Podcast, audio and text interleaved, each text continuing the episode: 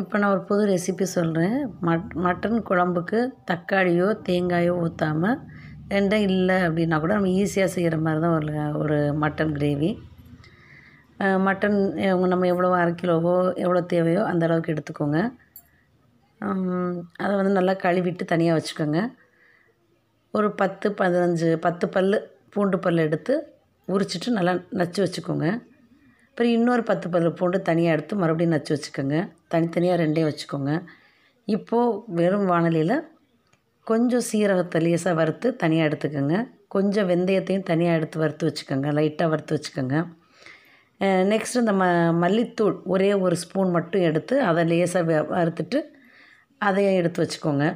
அதுக்கப்புறம் கொஞ்சம் இட்லி சாப்பாட்டு அரிசியில் ஒரு ரெண்டு ஸ்பூன் சாப்பாட்டு அரிசி எடுத்து அதை லேசாக நல்லா பொரி அரிசி மாதிரி வறுத்துட்டு தனியாக வச்சுக்கோங்க. அதோட மிளகு மட்டும் தனியாக ஒரு இருபது கிராம் போல் ஒரு மிளகு மட்டும் எடுத்து அதையும் நல்லா வறுத்துட்டு மிளகை தனியாக நைஸாக அரைச்சிக்கணும். இந்த பொரி அரிசியும் தனியாக அரைச்சிக்கோங்க. இல்லை ரெண்டையும் சேர்த்து கூட நைஸாக அரைச்சி வச்சுக்கோங்க.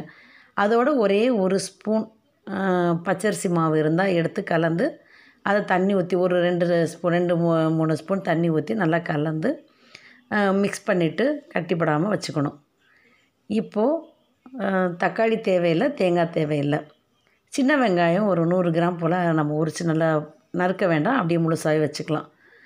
இப்போ அடுப்பில் ச குக்கர் வைக்கிறதா இருந்தால் குக்கர் வச்சுட்டு ஒரு நூறு ஐம்பது மில்லி நல்லெண்ணெயும் ஒரு இருபத்தஞ்சி மில்லி நெய்யும் ஊற்றி லேசாக ஊற்றி அதை கொஞ்சம் காய விடணும். ரொம்ப காய விட்டணும் ஓரளவு காஞ்சதுக்கப்புறம் ஒரு சின்ன துண்டு பட்டை ஒரே ஒரு கிராம்பு ஒரு ஏலக்காய் போட்டு போட்டுட்டு நெக்ஸ்ட்டு கருவேப்பிலை சின்ன வெங்காயம் முறித்து வச்சதை அப்படியே போட்டு வதக்கணும். வதக்கினதுக்கப்புறம் நம்ம கழுவி வச்சுருக்க மட்டனையும் போட்டு நல்லா வதக்கணும்.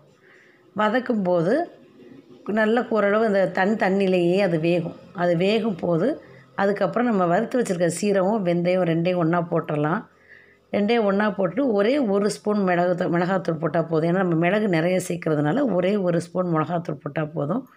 கொஞ்சமாக ஒரு பிஞ்ச் மஞ்சள் தூள் போட்டுட்டு தண்ணி ஒரு ரெண்டு கிளாஸ் டம்ளர் ரெண்டு டம்ளர் தண்ணி ஊற்றிட்டு உப்பு எல்லாம் போட்டுட்டு மூடி வச்சிடலாம் மூடி வச்சுட்டு அதுக்கப்புறம் குக்கரில் விசில் வச்சு நம்ம மட்டன் எந்த அளவுக்கு வேகுமோ அந்த அளவுக்கு அதாவது இப்போ எங்கள் இதிலெல்லாம் வந்து விசில் குறைச்சி வச்சோடனே ரெண்டு ஒரு விசில் வந்ததுக்கப்புறம் டென் மினிட்ஸ் வைப்பேன். டென் மினிட்ஸ் வச்சுட்டு நிப்பாட்டிட்டு அதுக்கப்புறம் அந்த ஆவியெல்லாம் போனதுக்கப்புறம் அதை ஓப்பன் பண்ணிவிட்டு பார்த்திங்கன்னா எண்ணெய் தெளிஞ்சிருக்கும். அதை என்ன பண்ணுங்கள் அதில் நம்ம நச்சு வச்சுருக்க பூண்டு அதை ஃபஸ்ட்டு போட்டு நல்லா வேக விடணும். அது நல்லா கொதிக்க விடணும். அதுக்கப்புறம் அந்த பூண்டு இன்னும் கொஞ்சம் நச்சு வச்சுருக்க பூண்டோட மல்லித்தூளையும் போட்டு அதை நல்லா பிரட்டி அதையும் போட்டுறணும்.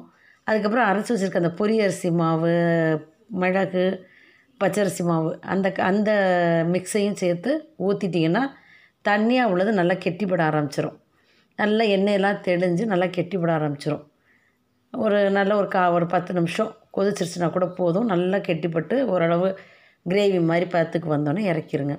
ரொம்ப நல்லாயிருக்கும் இட்லி தோசைக்கு சப்பாத்திக்கு வச்சுக்கலாம். சாதத்துக்கும் ரொம்ப நல்லாயிருக்கும் ரசம் வச்சுட்டு சாதம் வச்சு கூட தொட்டுக்கலாம். ரொம்ப சூப்பராக இருக்கும்.